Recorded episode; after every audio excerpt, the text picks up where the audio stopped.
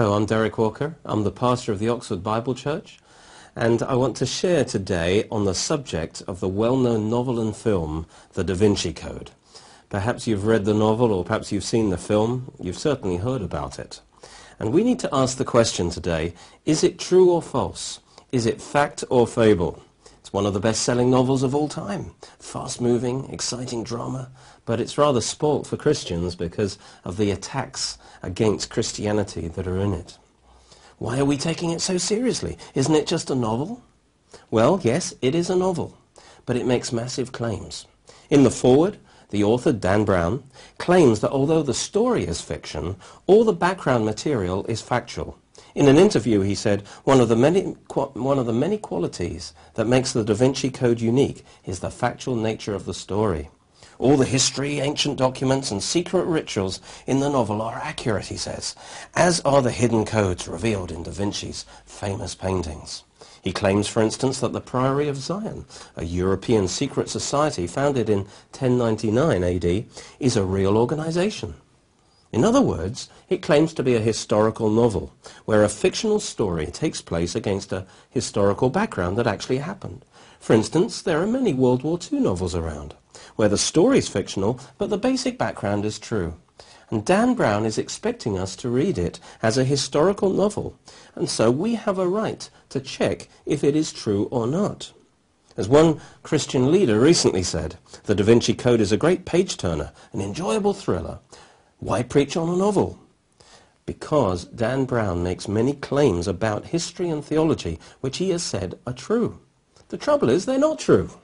But many people outside and even inside the church believe him. He's claiming that it's all basically true. And so we must check this out to see if it's true. Just imagine if you read a World War II novel, but instead of the Allies winning, Hitler wins the war. You'd have a problem with that, wouldn't you? Especially if it claimed in the introduction that all the background information is accurate. So these claims are very serious. In fact, they amount to a denial of the truth of the Bible. Well, we wouldn't expect people to take that seriously, would we? But the amazing thing is great numbers of people who read this actually believe it without even checking if it's true or not. And this is the big surprise. This is the mystery. It's actually an example of what's called postmodernism, which says, well, if it feels good to me, it must be true. In the modern world, people are not so influenced by evidence and reason, but rather sensation and feeling if it's true. Since Dan Brown's so-called truth is set in, in an exciting novel, these people's defenses are down, and they believe it more easily. But we have to ask, why do people who are so skeptical against the claims of Christianity, claims that are actually based on solid historical evidence, why they can read a novel and swallow it whole without any discrimination and just assume it's all true. I wonder why. Well, we'll talk about that later on. But first of all, let me summarize the story for you just in case you're not familiar with it. Robert Langdon, a Harvard professor and a symbologist, is in Paris. He's called to the Louvre Museum where the elderly curator has just been found murdered. Near the body, the police have found baffling cipher codes. And solving this riddle, he's amazed to find one clue leads to another, and he goes on the trail of these clues involving Da Vinci's paintings. He works together with a, a beautiful and gifted French cryptologist called Sophie, and she is the granddaughter of the murdered curator. They discover that he's the head of a mysterious society called the Priory of Sion, whose members included Isaac Newton and you guessed it, Leonardo da Vinci. His job was to protect a great secret, the Priory's most sacred trust, the truth about the Holy Grail. And so together our heroes go on a hunt to discover the truth about the Holy Grail. Well, you might have thought that the Holy Grail was a chalice that was used by Jesus and the, his disciples at the Last Supper, but no. Apparently, this is just a metaphor of the real Holy Grail, the true container of Christ's blood down the centuries, the Priory has kept and protected this secret about the Holy Grail and where it is, knowing that the Catholic Church wants this knowledge destroyed. Well, what kind of claims does this book make? First of all, it claims that the Holy Grail, the container of Jesus' blood, is not the cup. It's not a cup. It's actually Mary Magdalene. And the royal bloodline descended from her union with Jesus. Yes, the book claims that Jesus and Mary were married and they had a daughter named Sarah. And after the crucifixion, she went to France with a child, and the royal bloodline then continued in France, joining with the royal family in France, and it even continues to this day.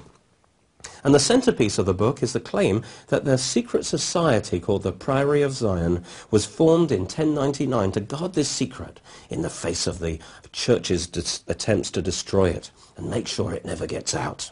It was established, you see, to protect the bloodline of Jesus and Mary. And the book claims that there are even historical records that were found in the French libraries that prove this claim to be true. Well, these are some of the claims. Are they fact or are they fable? The bigger the claim, the more we should investigate to see if they're really true, rather than just believe it because a, a novelist tells us that it's true. So why do people just drink it all in, I wonder? That's the big mystery. Well, let's discuss these claims, shall we? What about the Holy Grail? The interesting thing is that the Catholic Church loves relics and uh, things like splinters from the cross and so on. But there was no mention of the Holy Grail in church history until about 1000 AD, when somebody wrote a novel. Yes, just like the Brown, Dan Brown novel of its time. It was about the search for the Holy Grail. And it became popular, and from that time on, there was this legend about the Holy Grail. But this only started a thousand years after Christ.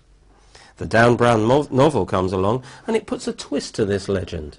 And it says this, the Holy Grail is not really a cup. No, the cup used at the Last Supper is just a symbol of the real container of Jesus' blood, which is Mary and her offspring.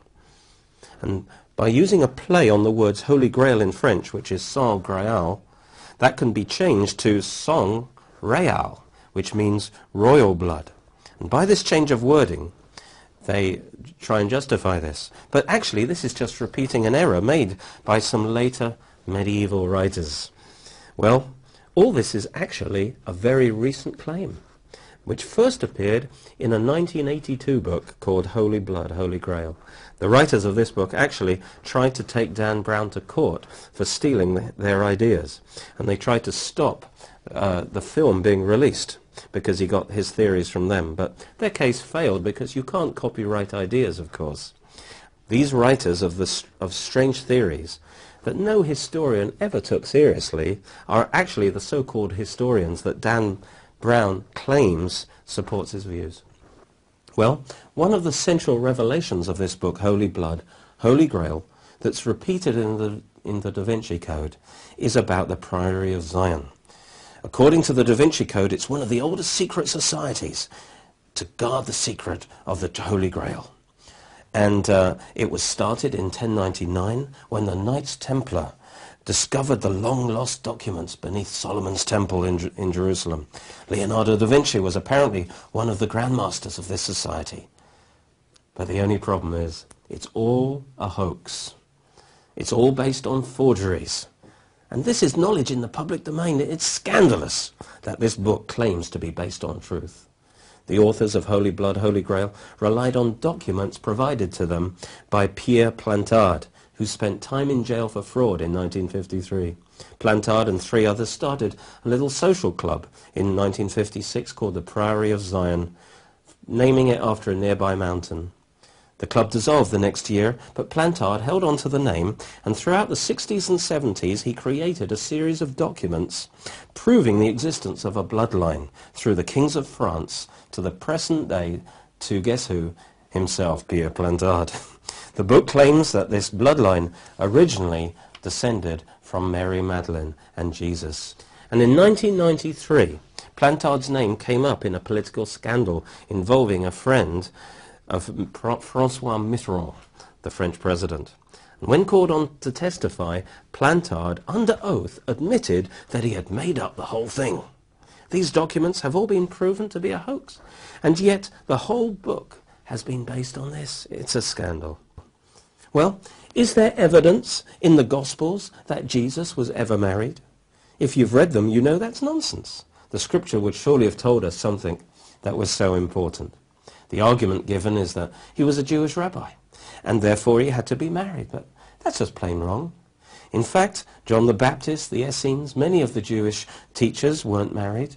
And Jesus himself taught that some men, because of their special vocation in life, should be single. And surely that was the case with Jesus. And if he was married, so what?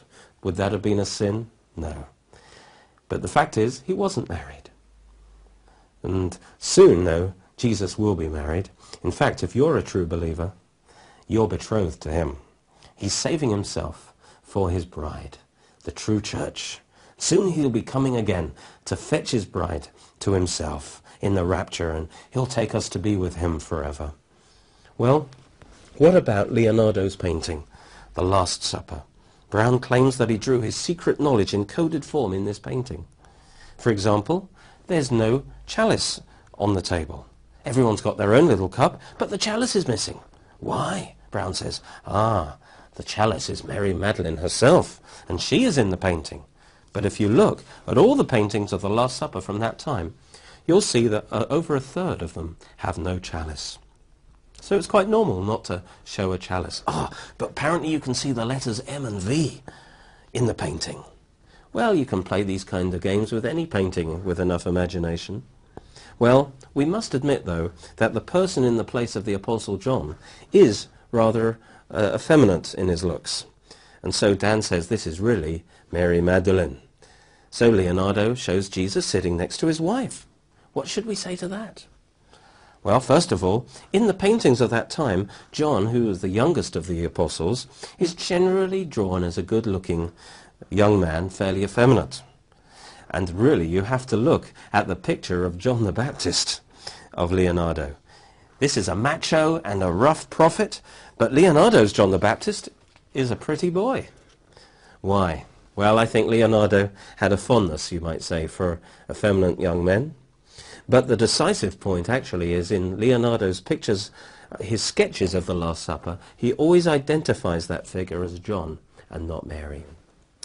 Well, if it's not John, then where is John in the picture? Surely he should be in the picture. I hope you can see that this is all just a hill of beans. By the way, the quotes from Leonardo da Vinci in the book, which were made to sound as if they were attacks on the church, were actually spoken against the superstitions of the alchemists. Even in the Gnostic Gospels, which Dan Brown is so fond of, there is no actual evidence that Jesus was married, married to Mary Magdalene, despite the book's claims. What about these Gnostic Gospels?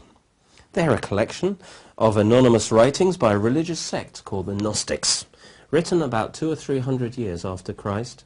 So their information isn't about eyewitness testimony anyway. They're certainly not the earliest and reliable sources for Jesus Christ. They come hundreds of years after the four Gospels we know, Matthew, Mark, Luke, and John. And uh, these were based on eyewitness testimony, and we have great manuscript evidence going back to the first century for these Gospels. What these Gnostics did, though, is they blended some Christian ideas with their Gnostic spirituality, and they put words into Jesus' mouth to fit with their Gnostic teaching. Anyway, these Gnostic Gospels don't teach what Dan Brown actually says. They say nothing about Jesus and Mary being married. One quote comes from the Gospel of Philip in, in the, the Da Vinci book, and uh, let's give you that. It says, and the companion of the Saviour is Mary Magdalene. Now, he makes a big deal of this word, the companion.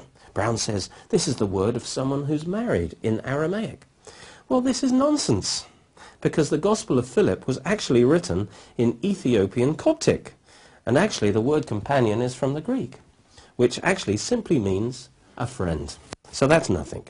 Let me finish the quote. And the companion of the Saviour is Mary Magdalene, and Christ loved her more than all the other disciples, and used to kiss her often on the mouth. Ah. Well, the problem is, in this manuscript, it actually just says, and he used to kiss her on the, and then it's blank. So we, didn't, we don't know what he kissed her on. In fact, the New Testament uh, says that we should kiss one another with a holy kiss. It could even simply be that he would kiss her on the cheek.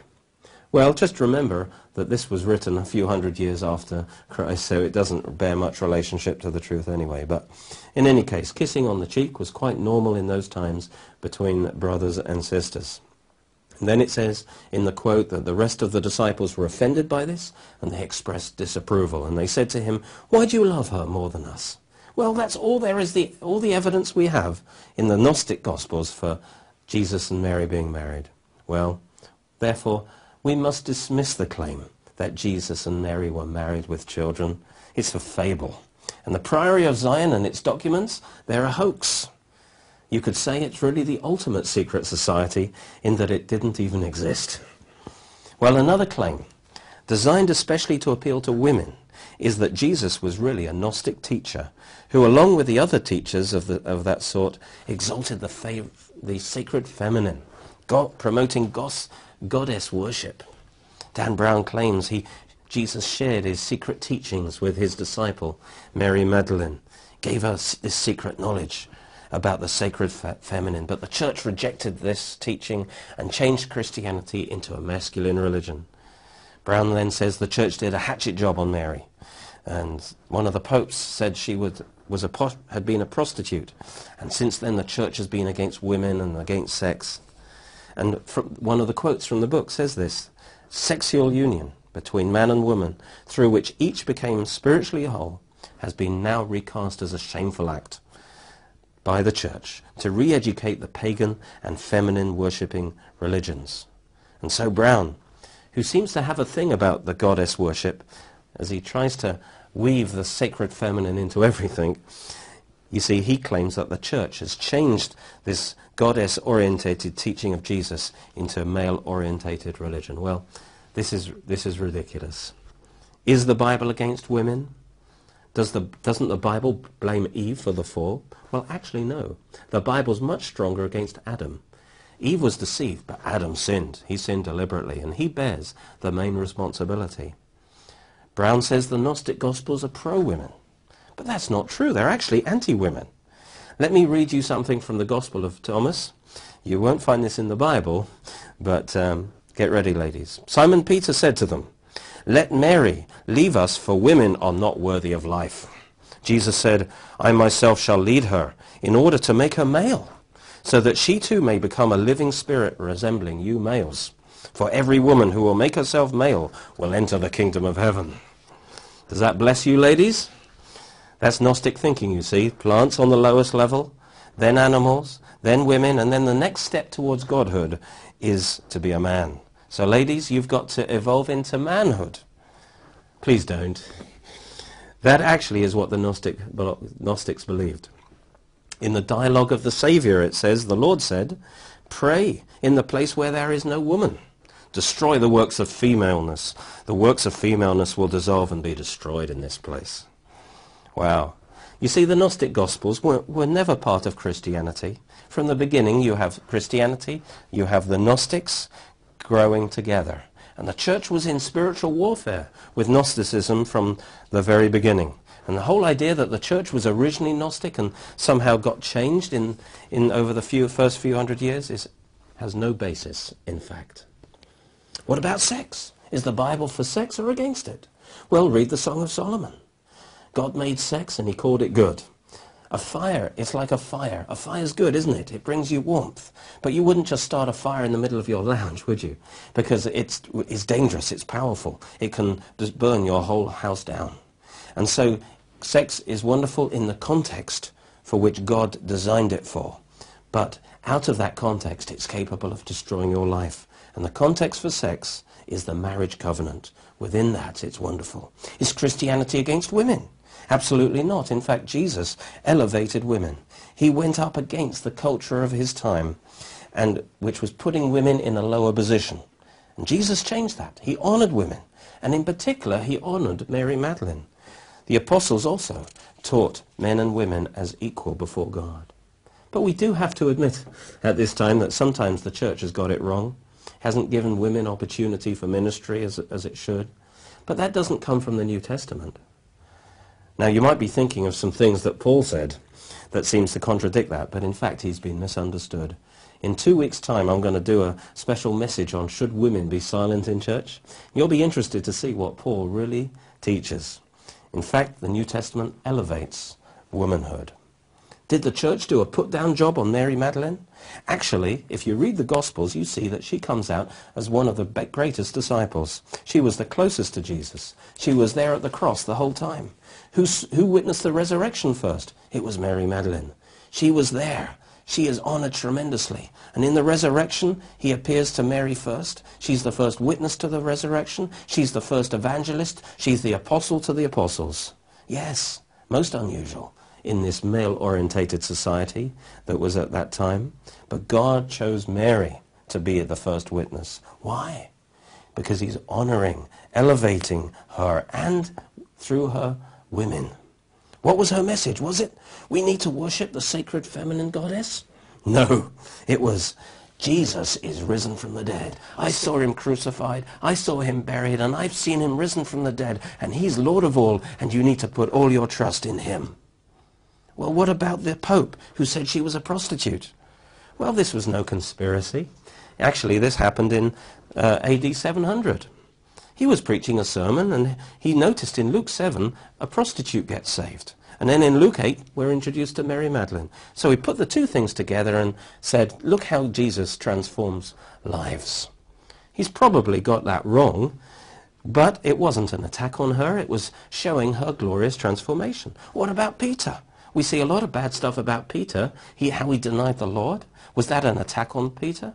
We learn about Paul. What a great apostle, but he was, an, he was a persecutor, a murderer of the early church.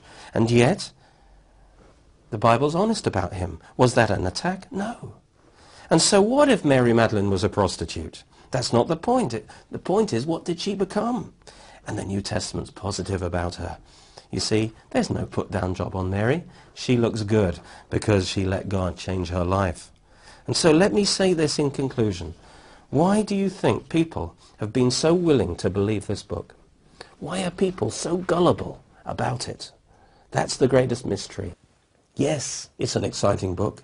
People love a conspiracy theory. They're suspicious of big organizations like the Catholic Church covering things up, you know, and so it plays into that sense but the truth is even more exciting than this fable. The novel might be exciting, but the truth is more exciting that God loves us so much that he became a man. He took upon himself human flesh and he died on the cross for our sins to give us eternal life. And he rose from the dead three days later to demonstrate his victory and his power to transform our lives and do miracles for us. That's far more exciting. Hallelujah.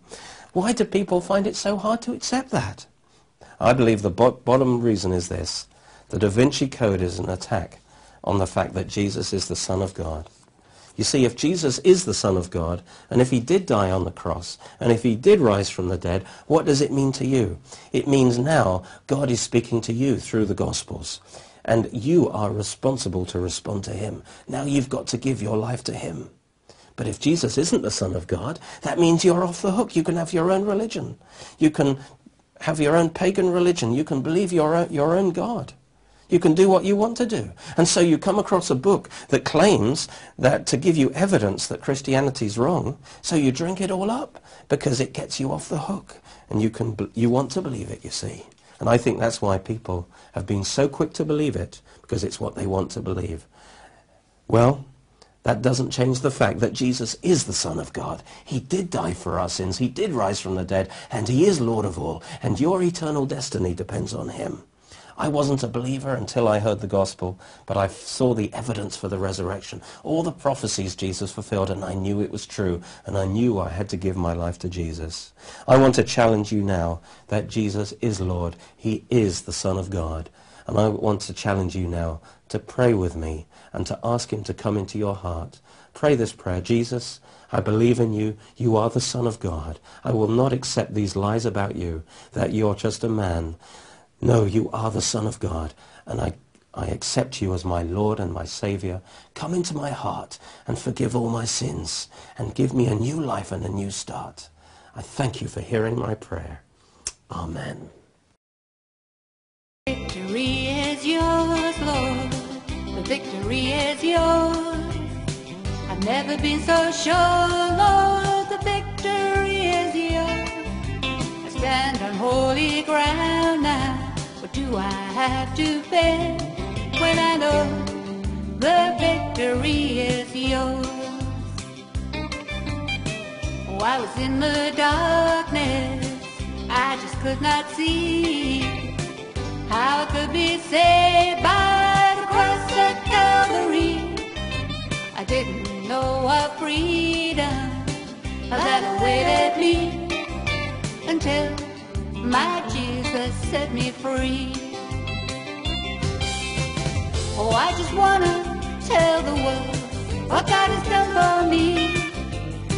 The day that I called, save me, Lord, was the day